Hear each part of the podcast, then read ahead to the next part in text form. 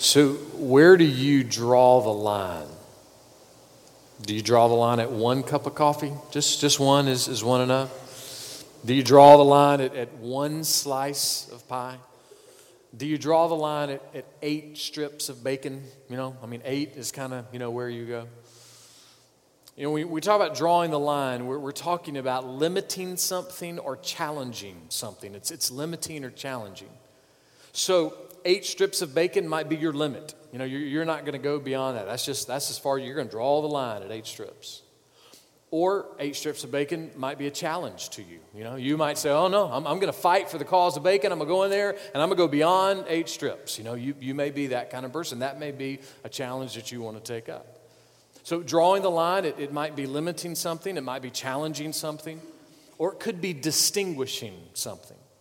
If you were to go to Philadelphia today, you would be driving and walking and riding through a town that was designed, lines that were drawn up strategically by the executive director of the Philadelphia City Planning Commission from 1949 to 1970.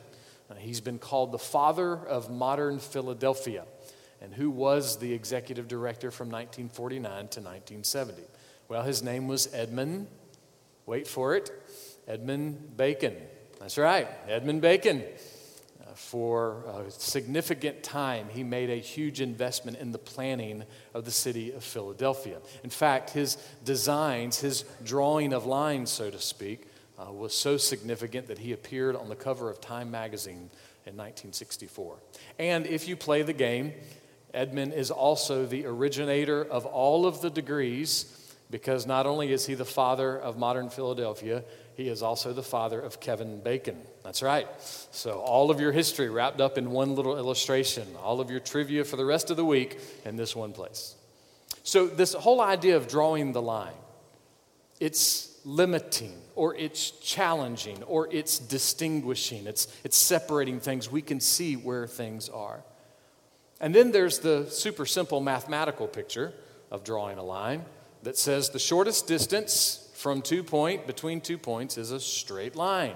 So again, if there's a plate of bacon over on the table, then I need to mentally draw a straight line to that plate. That needs to be my route, even if I climb over the counter, what I have to do, straight line to the bacon. It's the straight line concept that we're going to use today to try to answer the question, maybe the biggest question, the most consistent question that seems to be asked around the world for as long as there have been people.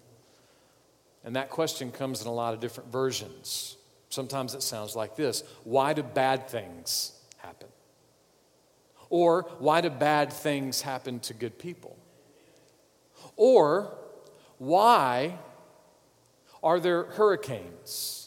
and earthquakes and tragedies like 9 11? Why are there events like this if God is supposed to be all powerful and if God is supposed to be loving? Well, that line of questioning and the answer that we're going to pursue this morning, it's an answer that is limiting. It is challenging and it is distinguishing, but it is an answer to the line of questions and it is the answer of Jesus. And so, what does Jesus have to say to this question of why? Well, let's find out. Look with me at Luke chapter 13, beginning with verse 1. Now, on the same occasion, there were some present who reported to him about the Galileans whose blood Pilate had mixed with their sacrifices on the same occasion. What was this occasion? Well, let's pick back up in Luke chapter 12 just to see, starting in verse 54. And Jesus was also saying to the crowds, When you see a cloud rising in the west, immediately you say, A shower is coming. And so it turns out. And when you see a south wind blowing, you say, It will be a hot day. And it turns out that way. And then he says this You hypocrites. You know how to analyze the appearance of the earth and the sky, but why do you not analyze this present time? Hypocrites. Jesus was really good at that whole politically correct way to win friends and influence people, right? Yelling hypocrites at them. So he looks at the crowd and he says, You guys, y'all know how to watch the Weather Channel. and you know how to make wise plans for a deadly storm, but you are foolishly tuning out the only channel that will lead you and help you escape the eternal catastrophe of your dead soul. You're missing the most important thing. And he calls them hypocrites because he's pointing out that many of these folks were very religious. They, they claimed to be God followers, but they were rejecting Jesus and they were rejecting the message of the kingdom of God. And you know, it's not just religious hypocrites that reject Jesus, right? I mean, I know non religious folks will reject Jesus too, right? They'll hear the gospel. They'll hear the, the forecast of the gospel. They'll, they'll hear that the only way to be right with God is in and through Jesus Christ. But they'll reject that gospel forecast. Or they'll ignore that gospel forecast. Or they'll keep saying, Yeah, I hear the forecast. I'll deal with it later. The reality is, sometimes there's not a later. There's not a later. And so, on this same occasion, when Jesus is communicating to them, listen, you're, you're listening to the predictions of the weather, but you're rejecting the proclamation of the gospel. On that same occasion, Jesus presses in and he challenges them with the hard, sobering, guaranteed reality that everyone is going to die and that none of us are promised tomorrow. And so he presses in that conversation. And how does he challenge him? Look what he says again. Luke writes Now, on the same occasion, there were some present who reported to him about the Galileans whose blood Pilate had mixed with their sacrifices. So, one or more people in the crowd, they said to Jesus, Jesus, hey, we're not just weather watchers. You know, we, we're paying attention to, to the times, we're watching the signs. We know how we're supposed to be living. I mean, Jesus, here's a good example. Did you hear about the Galileans that went to their worship service and, and Pilate sent soldiers and, and he killed them while they were worshiping? I mean, Jesus, you know, that's, that's kind of strange that they would be at a worship service and, and they would lose their life. That had to be some kind of judgment from God, right? So, see, Jesus, you know, Pilate, he doesn't send his soldiers to, to our worship services. Now, we, we're good folks, and those kind of things don't happen to us. Must have been some judgment on them. Man, that, that's a wild way of thinking, right? I'm glad we never think things like that, right? We never hear a, a terrible news story, and, and we can't wait you know, to get to the TV and surf all the news channels and try to get all the details we can, or, or go online and see what all the current updates are right? We, we never do things like that. We, we never check the TV listings a year later to find out when the miniseries about the same event is going to come out, reenacted by celebrity actors. No, we, we never, never do things like that. We never go on social media and, and repost criminal reports or, or repost videos or, or quotes where politicians or, or pastors or other public figures or anybody makes a mistake or says the wrong thing. And, and we put on there, man, you know, this, this guy should be fired. That lady should be fired. Can you believe this? He should be thrown in a pit of venomous snakes. Now, we never do stuff like that on social media, do we? We never get on the phone with our gossip buddies and say, oh, well, you know, so and so's daughter, she lost her job because, you know, she's got a drinking problem. Or, or oh, well, you know, so and so's son, well, he, he lost his wife because he can't keep a job. Now, we never do things like that, do we? So glad we've grown up and grown away from these crazy ways of these people back in the Bible, right? So, how does Jesus respond? Listen to verse 2. And Jesus said to them, do you suppose that these Galileans were greater sinners than all other Galileans because they suffered this fate? Jesus is asking him, do you think that these Galileans went to the worship service thinking, hey, this is going to be my last day, I'm going to be at the service? Do you think they went thinking that? He's asking them, do you think that, that these Galileans that were at the service, that the ones who didn't attend, the ones who weren't there, the ones who were out of town or, or sick or for some reason the reason that they weren't there is that they're better people That they're better Christians because they got spared from the other ones? You see, Jesus is, is drawing a line. He, he's showing them that their thinking is limited in a really bad way. He's challenging them with their sinful thinking, and he's trying to get them to distinguish between the ways of God and the ways of man. So, what are the ways of man? The ways of man sound, you know, like this. Look out for number one. You know, grab life, you know, by the horns. If you can believe it, you can achieve it. To thine own self be true. Or this one that I came across that I've never seen. Believe in yourself and you will be unstoppable until you get fired. you know, until you get sick, until something goes wrong. Oh, you're, you're unstoppable if you'll believe in yourself. Or if you want to go to heaven, of course, you have to be a Southern Baptist, right? I mean, that's, that's how it works, right? See, see, even as Christians, we will believe lies.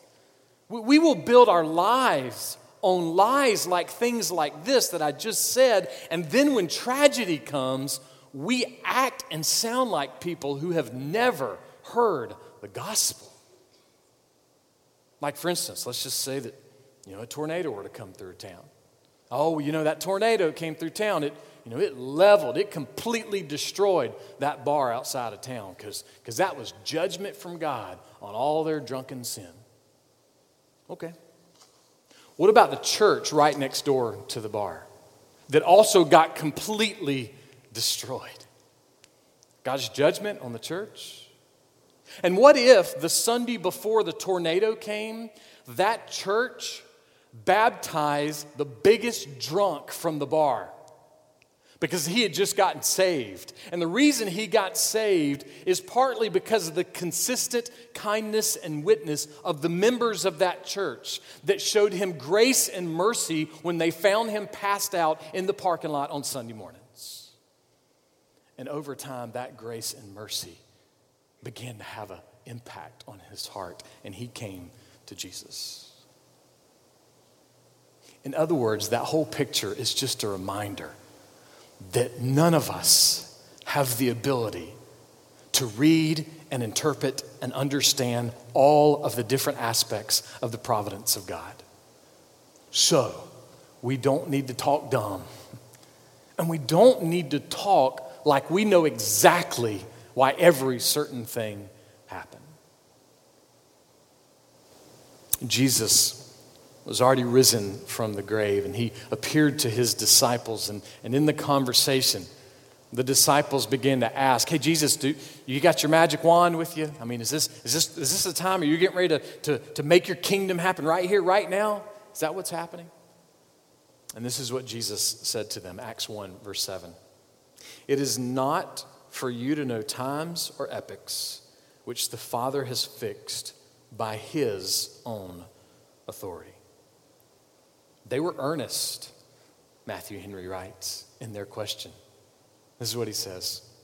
They were earnest in asking about that which their master never had directed or encouraged them to seek. They were passionate. They were earnest. They were putting it in the bulletin. There were slides about it. Man, they were really earnest about something Jesus said, don't ever think about. That's not what I'm encouraging you to do. I gave you different directions. Matthew Henry goes on to say Jesus had given his disciples instructions for the discharge of their duty, both before his death and since his resurrection, and this knowledge is enough for a Christian. In other words, the, the gospel is enough, the truth of the Bible is enough. What we have been given is what we need to run with. Now, does that mean that we're not supposed to ask God questions? No, that's not what that means. Does it mean that we're not supposed to long for the kingdom of God to come? No, that's not what it means. It just means this we need to be careful with demanding that God answers our questions the way we want Him to answer them. And we need to be careful about demeaning God if He doesn't answer our questions the way we want Him to answer them. And it also means that we should not go live in a van down by the River Jordan all by ourselves and cut ourselves off from civilization and act like we're out on some holy watch for the Messiah's return. We're not called to do that either. See, Jesus is always drawing a line, pressing us to follow him. And he does it in so many different ways. And in this moment, in this time, he asked them, So, so you think that the Galileans who weren't there were somehow better people or, or better Christians because they were spared? And he answers his own question. Listen to verse 3. Jesus says, I tell you, no. But unless you repent, you will all likewise perish. Joseph and Mary, they should have gotten Jesus to those etiquette classes, right? I mean, because he's, he's missing the mark. He needs some couth here. He's coming on too strong. See, Jesus says not only were the non attending Galileans not better people or better Christians, he says, You are sinners. You're dead in your sin, and you need to repent first, and you need to repent fast. Again, Jesus is drawing a line. See, they were drawing a line from tragedy to the people who died in the tragedy. And Jesus says, You're drawing the wrong line. You need to draw a line from the tragedy to your heart. You need to draw a line from the tragedy to you. Ligon Duncan writes It's Jesus' way of saying, Beware of practicing a religion that talks about everybody else's business but your own. He goes on. Beware of practicing a religion that's ready to explain what God is doing to a nation or what God is saying to another group of people, but that never asks the question, Lord, what are you saying to my heart? See, Jesus has taken a, a moment of evil, he's taken a moment of tragedy, and rather than explain it away, or rather than explain it in a way that might appease the crowd, Jesus loves the crowd. He loves them. And so he tells them, look at this tragedy and draw the line fast. Look at the tragedy and say to your own heart, if that had been me, would I be ready to meet God?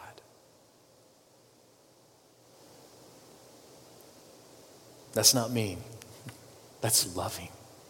That's not mean or uncaring toward the victims. That is loving to the living. Jesus showing great, great love says, repent. Do I want my kids to make decent grades and, and get a decent job and live in a decent house that's not mine off on their own? Yeah, sure. Yeah, I want that. Do I want them to have those things more than Jesus? No. No, I don't. What would it profit them if they gain a great education and a great job and great benefits and die without Jesus? What profit is that? That's how Paul said it in Philippians 3, verse 8. I count all things to be loss in view of the surpassing value of knowing Christ Jesus, my Lord. All, all, things. That doesn't mean all things are evil. The education and the job and the house and the cars and the trucks and the boats, those aren't evil but they're not Christ. And so, compared to Christ, all of those things have to be considered inferior because Jesus is so valuable. His surpassing value is that great.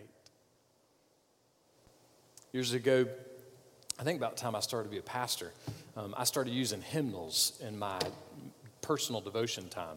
And if you've never used a hymnal, and I really never had growing up, but um, I kind of learned how to use a hymnal, and it was kind of fun. And there's a lot of stuff in here that you can do. So for your recreation this week, take a hymnal with you. I don't, you know, we'll find more. There's some back here in, in one of these rooms, and but but it's amazing. There's all kind of ways that you can use this hymnal to just kind of encourage your devotional life. And one of those things I discovered.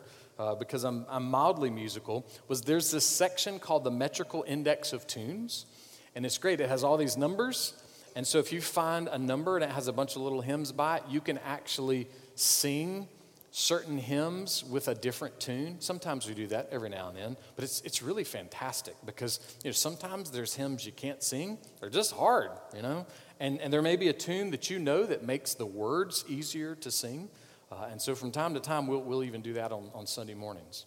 Uh, but one of those is a familiar tune, and I'm going to put that tune to the words of a hymn that was written, just part of a hymn uh, that was written in the 1700s by William Hammond, and it goes like this All unholy and unclean, I am nothing else but sin. On thy mercy I rely. Give me Christ, or else I die. A little different, right? A little different than just Jesus loves me. But is it not equally loving? To say, if I don't have Christ, I die eternally. My soul experiences the, the horror of death forever. And so, what Jesus is saying is when tragedy strikes, draw a line from the tragedy to you and say to your heart, Oh God, please, please give me Christ, because without him I have nothing. I have nothing. And then Jesus moves it beyond even just tragedy. Look at verse 4. Or do you suppose that those 18 on whom the tower in Siloam fell and, and killed them were worse culprits than all the men who live in Jerusalem? So maybe the same folks that brought up the, the story of, of the worship service and the Galileans, they, they brought up this somewhat natural disaster. And it seems that, that there was a tower somewhere near the pool of Siloam and, and that the tower fell over and 18 people were killed. And so Jesus, he heads in the exact same direction. He says the same things. He asks the same questions. Do you think any of these people thought that when they were standing by the pool that day, that would be the last time they would walk by that pool? He says, So you're saying that the people that were 10 feet to the right of this crowd that just missed the rubble, that they were somehow better people or better Christians because they didn't perish? Jesus is again drawing a line. He's showing them that their, their way of thinking was limited. He was challenging their sinful thinking, and he was trying to get them to distinguish between the ways of man and the ways of God. And again, he answers the question himself. Look at verse 5. I tell you, no. But unless you repent, you will all likewise perish. So Jesus again says repentance, repentance, repentance. He, he says the exact same thing. He draws their attention for their need of repentance. He says, In times of evil tragedy, draw a line to you. Have you repented? Are you right with God? Have you been saved?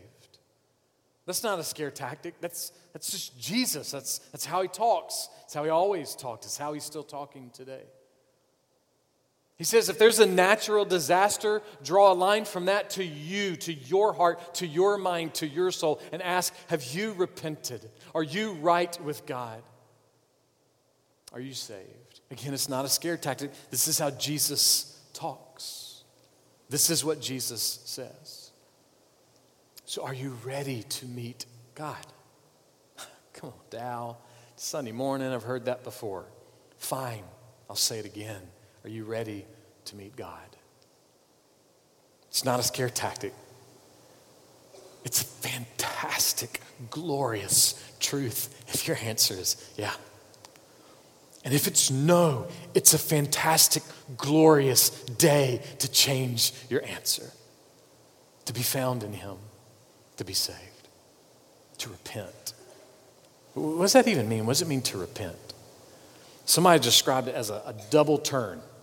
So you turn away from sin, but you turn to God. See, it's not enough just to turn away from sin. A lot of people try this. Well, I'm, I'm going to pray the sinner's prayer and I'm going to join the church and I'm going to get baptized and, and I'm going to start doing right. But the problem is, if you try to clean your life up, even with religious activity, eventually you're going to get dirty again. You, you can't keep yourself clean. It, it doesn't work like that. See, repentance leads you to turn away from loving sin and turns you to loving God's truth. Paul said this to the Romans, Romans 12 9. Abhor from what is evil, cling to what is good. Hate, like with a holy hatred, with, with holy horror, hate evil, hate sin, and then turn to God. Turn to that which is good, turn to his mercy. Repentance does not mean that we'll never sin again. That's not what it means. You can't, you can't repent one time and then that's good. You're covered for the rest of your life. Repentance is ongoing. But what repentance means is that when we're truly repenting, we're not treasuring sin. We're not worshiping sin. We begin to treasure Jesus. We begin to worship Him. It is a turning to Him and turning away from evil, turning away from sin. The sobering, harsh reality is this if you're not consistently repenting in your life, then you may not be a Christian. Because a Christian is always standing in need of repentance. Unless, unless I miss something going through the church rolls and one of y'all is perfect, you know? We're always standing in need of repentance. Always. See, we're prone to wander. We're prone to love our ways more than God's ways. And so we have to repent, and we have to repent, and we have to repent. It's a constant turning. Ligon Duncan again says this repentance means grie- grieving over our sin, not grieving over getting caught, not grieving over getting embarrassed, not grieving over the consequences, but grieving over our sin. See, that's different. Let me just confess for us. Most of us, we grieve over getting caught, you know, because we would have kept doing it. It's just we got caught, and so now we feel bad. You know, we're embarrassed, so we feel bad. But we didn't feel bad before we did it. See, that's the, the danger and the lies of the enemy. He, he convinces us that it's okay. And then we don't grieve over the sin, we just grieve if we get caught. He goes on. And when we've gotten to the point that it's what we've done that bugs us, not what it cost us, not how embarrassed we are about it, but what bothers us is what we've done. we are bothered with our sin that's when we're getting towards gospel repentance. It's a gospel repentance. We, we grieve over what we've done, not that we got caught, not that there's some shame, but we grieve that we did it to begin with. We grieve that we thought it to begin with. That's a pretty simple and powerful picture of repentance. And so I, I want to just super fast apply it in two ways. Very practical. J.C. Ryle said this Let every returning birthday find us hating sin more and loving Christ more. He was a wise old saint who said, I hope to carry my repentance to the very gate of heaven. That's good. If it's your birthday today, open the present of hating your sin. Serious, it's the best present you'll get all day long. This is a fantastic reminder. Remind yourself this on your birthday. This year, I am going to start hating my sin more than I did last year because it is the best present you will get on your birthday to hate your sin more. I promise. One more practical picture. Gary Thomas, author and minister, is writing about difficulties in marriage. And this is what he said Couples don't fall out of love so much as they fall out of repentance repentance. Repentance affects every area and every relationship in your life. So if you are not repenting, you are damaging your life. You are damaging your spouse. You are damaging your kids. You are damaging your community. You are damaging your church. You're damaging everything because of a refusal to repent. It's not so much falling out of love, it's, it's falling out of repentance. Watch and see the transformation that could start happening in your home if regularly, when people fail, they say, Please forgive me. Not when they get yelled at or in trouble, Well, I'm sorry, I'm sorry, I'm sorry, I'm sorry, I'm sorry. Yeah. That, that's not, you're not. you know, your body language says, I am not sorry. I'm saying this because I got caught. But repentance, just, oh, I hate what I've done. Please forgive me. What would happen if that became regular?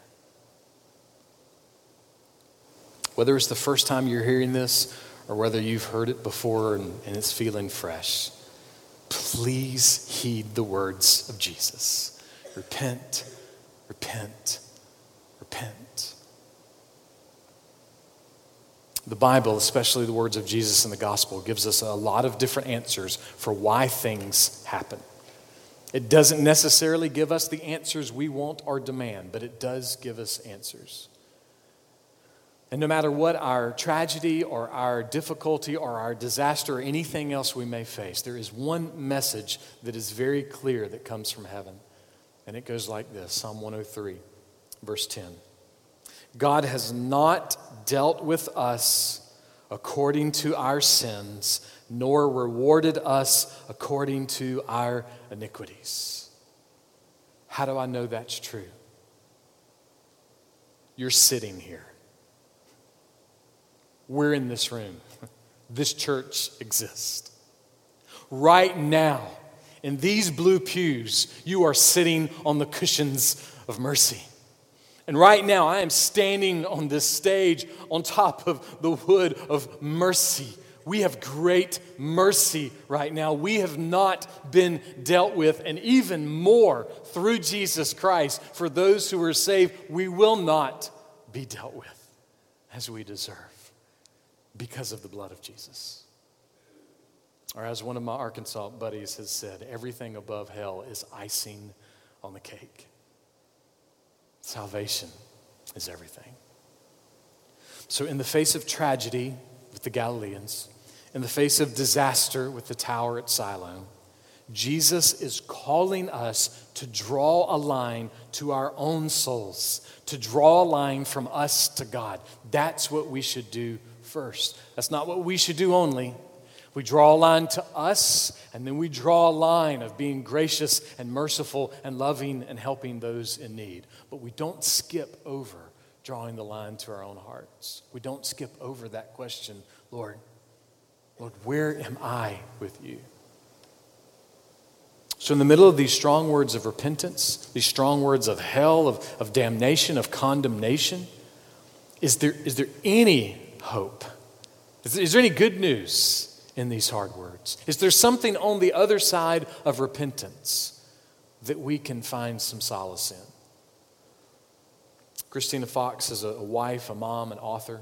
A few years ago, she wrote an article about how hard it is and how difficult it is to talk to your children about the hard things of life. She, she listed things like, like death and, and divorce and, and abortion and other heartaches. And then, and then we would add to that, you know, hurricanes and, and earthquakes, things like 9 11. How, how, do you, how do you talk to your children about these things? It's difficult, it's hard. And this is what she said I know many more situations and hard discussions will come in my life as a parent. As much as I'd like to avoid it, I can't. And I can't sugarcoat the realities of life, but I can give my children hope. What kind of hope can we give?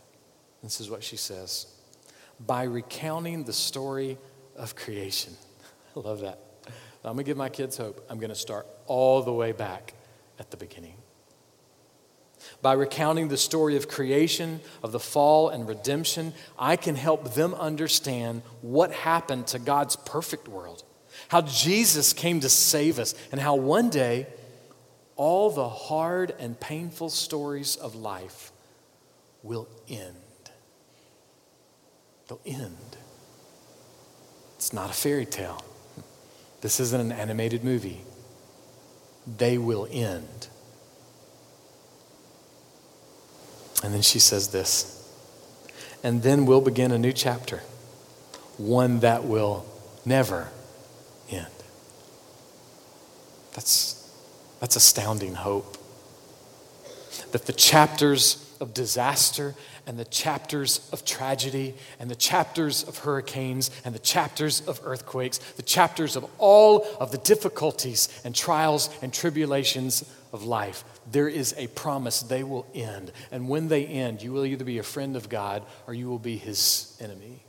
And so Jesus says, repent. But he doesn't just say. This is what Jesus said. And listen, this is what Jesus is still saying today. And it's this Do not let your heart be troubled. I will come again and receive you to myself, that where I am, you, you may be there also with me.